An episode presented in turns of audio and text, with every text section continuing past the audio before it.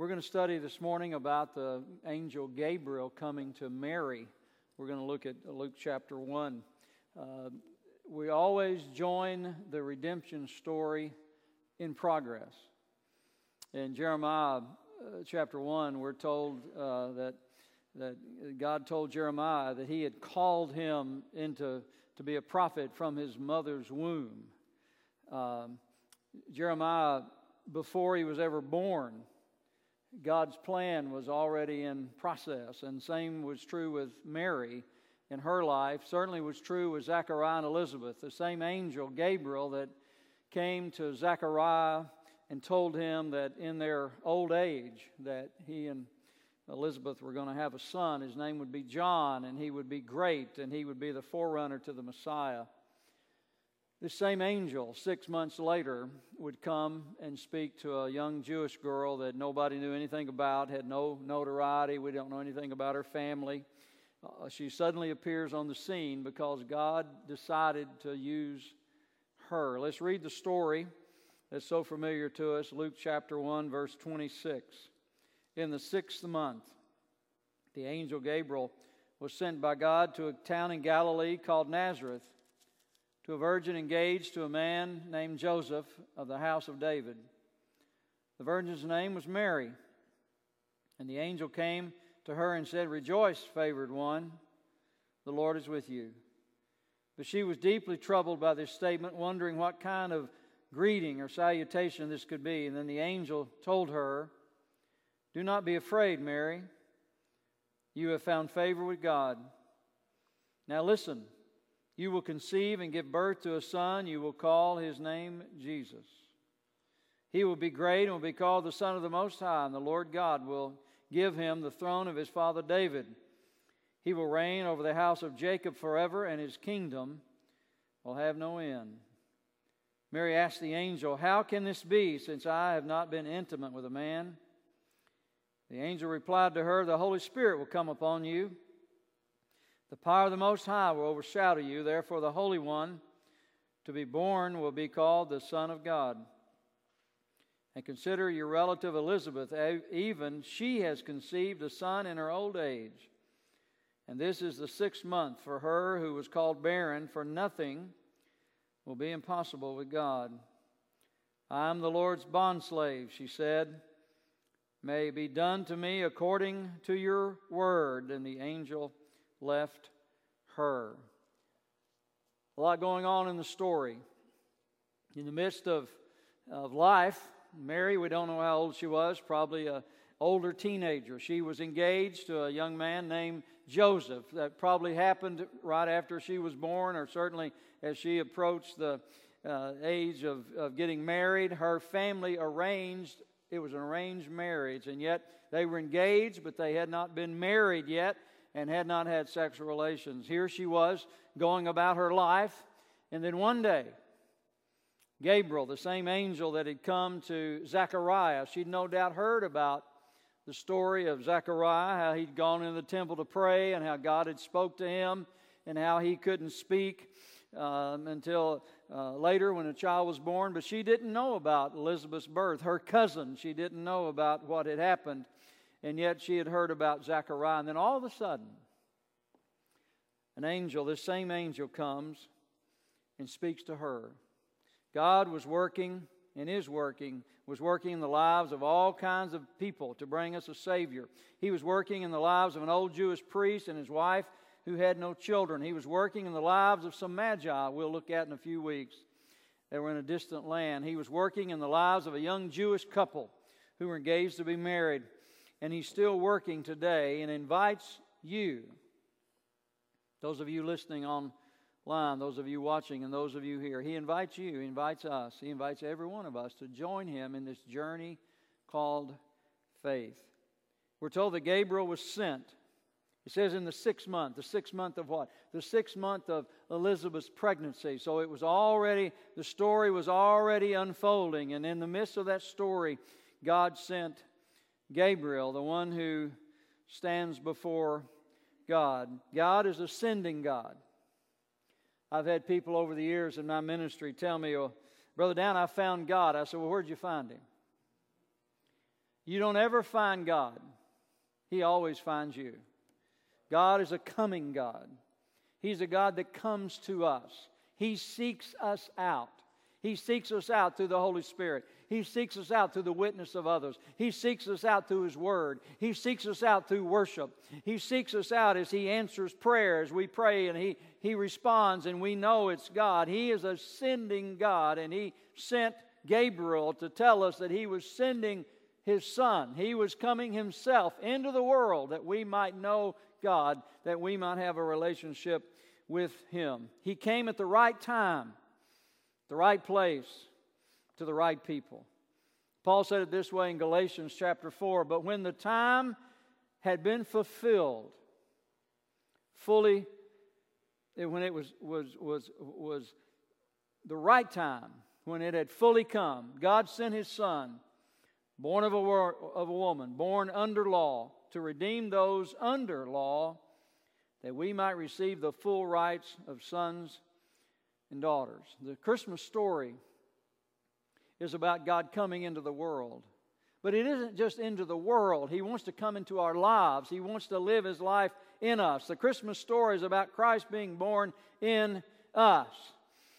God is not some spectator amused and alarmed at the wreckage we see in the world. Rather, He sent His Word and continues to send His Word and message of new life and hope into the chaos and confusion of this world. What we think is wreckage and chaos is the opportunity for God to bring about new life. He sent him to an unusual place. He sent him to a place called Nazareth. No one would have ever thought that God would come and speak to someone about the coming Messiah in this little town of Nazareth. It was just a little backwater town. It was pagan territory. The Romans occupied it.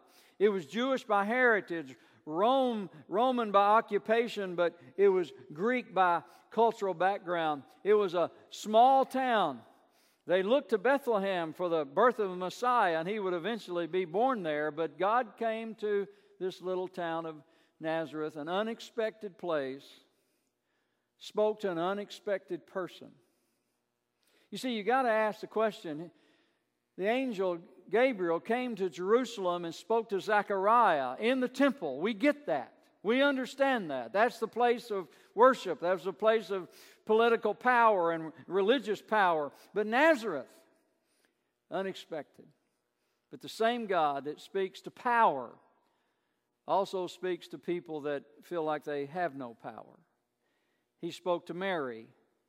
Not only was it an unexpected place, but an unexpected person. No, no, no pedigree, no religious uh, degrees to put on her name in front of the back. It was, she was just a normal person. And we're told that she was a virgin, but it wasn't unusual in those days for a young Jewish girl to be a virgin. In fact, most young Jewish girls were virgins. It would be unusual if they were not. Elizabeth was not a virgin. She and uh, Zachariah had been married for years, been trying to have a child all of the years, and yet she bore a son who would be used of God to prepare the way for the Messiah, but the child to be carried by Mary would be a special child. He'd be the God man, fully God and yet fully human. God, in His divine wisdom, decided to step out of eternity into time and take on human flesh Paul talks about it in Philippians chapter 2. He, he talks about how God, well, let's just read it. Philippians chapter 2. It, it's one of the most powerful passages about what God did in Jesus Christ. And, and, and, and Paul said it this way Make this, have this mind in you, in verse 5 of Philippians chapter 2. Have this mind in you that was also in Christ Jesus, who existed in the form of God. And the Greek word is morphe. It means that essence that never changes. He existed in the form of God, did not consider equality with God something to be used or grasped for, he, uh, for his own advantage. Instead, he emptied himself, and the word is kenosis. It means a self emptying. He, he emptied himself by assuming the form, again, morphe, the form of a slave, the form of a servant, taking on the likeness, and the word is schema, outward appearance. In other words, Jesus is God, He has the form of God. But when he came to earth, he became a servant.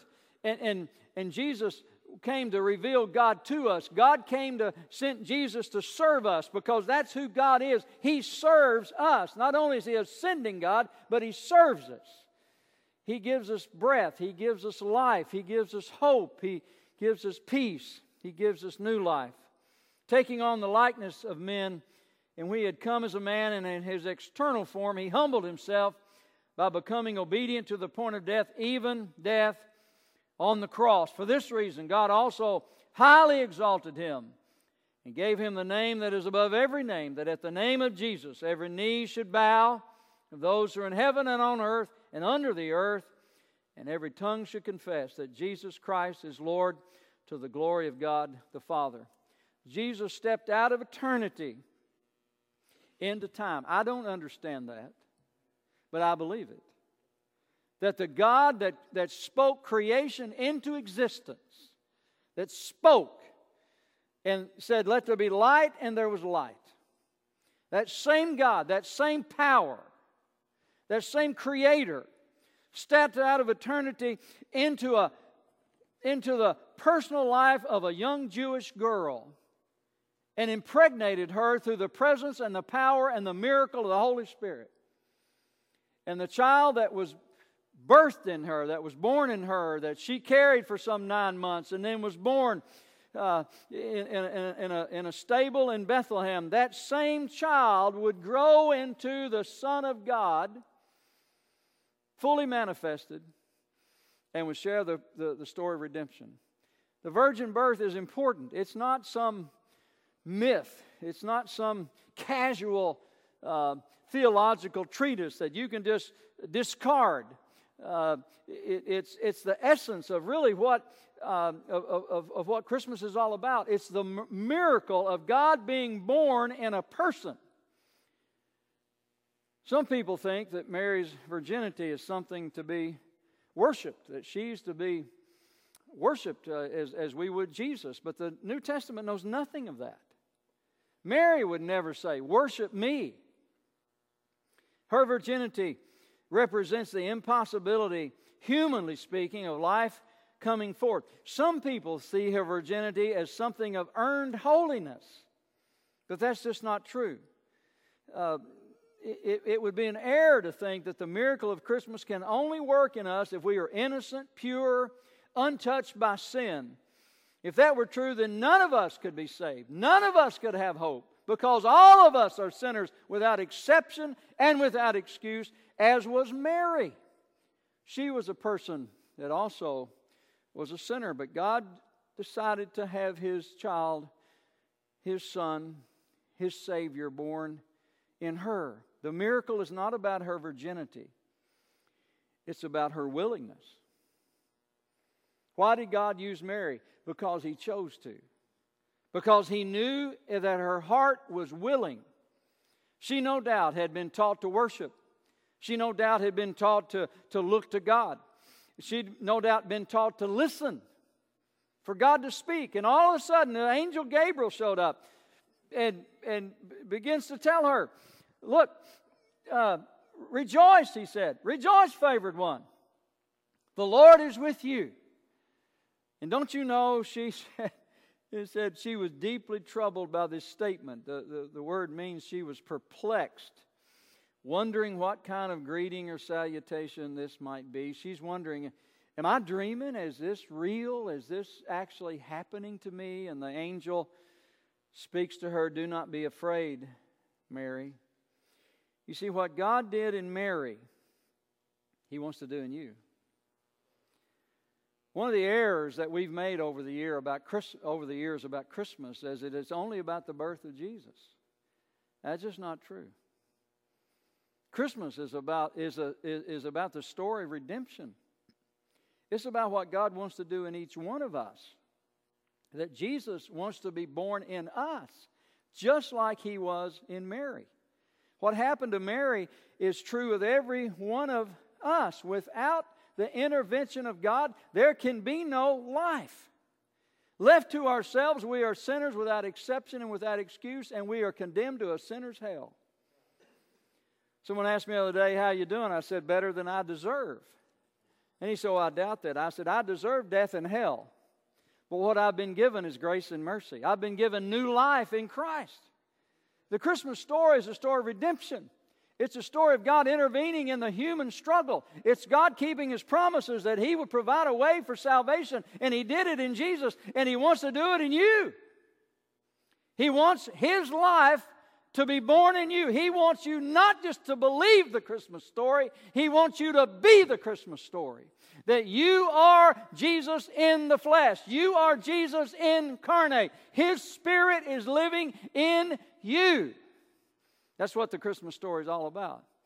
It's what happened with Mary, it's what God wants to happen in us. And the question we've got to ask is Are you willing? Are you willing? He came to Mary because she was willing. He will come to you, but you have to be willing. See, God doesn't force salvation on us. I do not believe that God has so many people that's going to be saved. People call it the elect. I, I just don't believe that's true. I, I, I believe that God offers salvation. And I said this before to everybody. But you and I have to respond. We, we have to decide. We have to be willing for Christ to be born in us. Some of us have been saying no to God. The angel said, Rejoice. He's wanting us to know that the, Christmas story is about joy. Some of us get so stressed, don't we? I heard the news the other day. They were talking about from Thanksgiving to Christmas that uh, people in America, they said an average American. I've never met an average American. Have you? Uh, I've, I've, met some weird people, some of them here. You know, most of us are. We're, we're weird in our own ways, but they said uh, uh, uh an average American would, would, would gain seven pounds from Thanksgiving till the end of the year. Uh, so, you know, so what does that do? It makes us worry about stuff. So, so, you know, Christmas is one of the most stressful times of the year, right, Dana? Uh, did we did we get it right to show on the television, right? You've been stressed out. Whew, mercy. And you're hoping that the YouTube works, right? We're going to watch that next Sunday night, 6 o'clock. And uh, stress. We're so stressed out by trying to live right, eat right, think right, act right, speak right, parent right, exercise right, look right, that we forgot to rejoice. joy. Christmas is about joy. It's about, it's about peace. It's about God coming into the world. I read a story of a common newspaper commentator that wrote, Do you realize that if you stand before the pastry case at the grocery store and try to calculate how many calories in that chocolate chip cookie are they going to show up on your hips, you're, you're, you're causing more stress in your life than if, if you just ate it. so eat the chocolate chip cookies. I like pie. Do y'all like pie? What kind? Hot or cold? It doesn't matter to me. I like pie you know, and you, you worry about that stuff. You know, uh, I weigh the same as I did a few years ago. It's just in different spots. I've met some of you here. You've had your furniture rearranged. Uh, your chest is in your drawers. that's funny, whether you all agree with that or not. I mean, that's, uh, some of you resemble that remark. Ron, I don't want to talk with you, but you know, it's uh, some of us resemble that remark. Uh, Christmas is about joy. And it isn't just the birth of a baby, it's that Jesus wants to be born in you. It's a story of redemption. Favored one. It's a fascinating word. It's, it's only used here in this passage and in Ephesians, where Paul said, We have been made accepted in the beloved. Ephesians chapter 1, verse 6. Here, here the angel is telling Mary, You have been made accepted by God. You are highly favored. You have been declared accepted.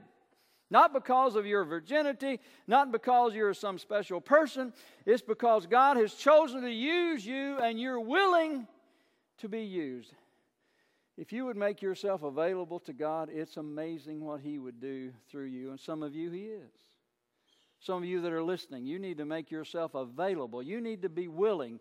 You, we, I need this Christmas to say yes to God. Yes. Quit saying no.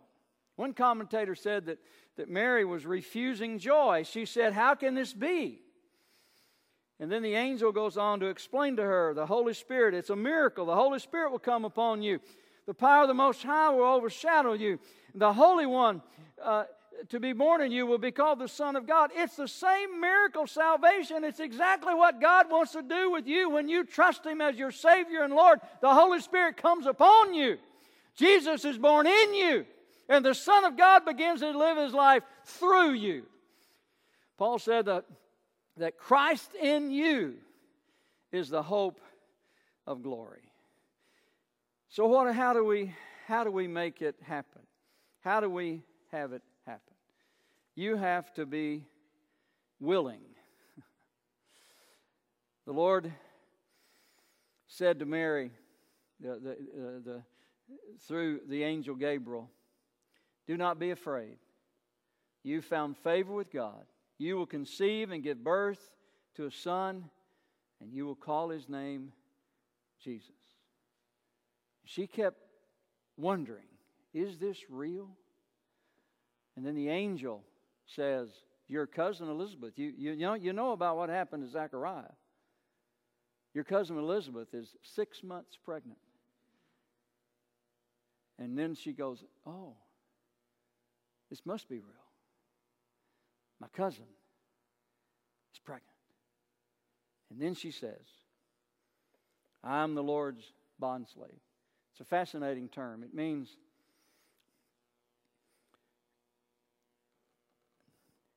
it means you own me. It's part and partial of salvation. It's hard for us Americans because we, we're a people that think we have these inalienable rights. And citizens do. And there's, certainly we have the right to vote, the right to, you know, to, to have freedoms and to be treated without prejudice and all kinds of different things. But when you come to the kingdom of God, if you claim to be a citizen of God, a citizen of the kingdom, you've given up your rights. He has bought you with a price. You are covered with the shed blood of Jesus. And your salvation hasn't come from anything you have ever done. Salvation isn't spelled D O. It's spelled D O N E. It's what Christ has done for you. And when Mary says, I'm your bondslave, I'm your bondservant, it means the lowest. In other words, she's saying, I have no rights here. I understand. You have been sent by God to ask me to do something I don't understand, but if that's what needs to happen, hey, here I am. And God wants to do the same thing in you this Christmas season. You've had all kinds of excuses. I don't have the right background. I'm not talented. I, uh, you know, I, you don't you don't understand my past. I don't come from the right family. I'm not educated enough. There's all kinds of excuses we can stack on top of each other, and most of them, humanly speaking, are valid. But when it comes to God, nothing shall be impossible with God. He used a lowly Jewish girl from a backwater town to have his son be born in her and through her. And God wants to use you from Warren County or whatever county you're from, whatever your background has been, whatever your education level or not, whatever your experience has been. He wants to use you. He wants to be born in you this Christmas season. And the hinge is in the last, it's basically the prayer of Mary. May it be done to me according to your word. We pray that'll be your prayer today as we stand to our feet as we pray together. Lord, may you be born in us today. So, with your heads bowed and your eyes closed, would you say yes to the Lord? Yes, Lord, yes. Instead of saying no or not yet, making excuses. Would you say yes to Him and let His joy flood into your life this Christmas season. What's God been speaking to you about? Some of you need to trust Him as Savior. Young man, this end of the first service, came and recommitted his life to Christ. Came to know Christ as a young boy, but today, as a young man, he's committing his life afresh. Maybe you need to do that today and say yes to God. Some of you need to say yes to baptism, yes to following Jesus, yes to being part of this church, yes to service. Whatever God's speaking to you about, would you say yes to Him today? There'll be those of us at the Welcome Center out in the foyer this morning to talk to you. So, Lord, thank you for speaking truth to us through Mary. May her prayer be our prayer. May it be done to me according to your word.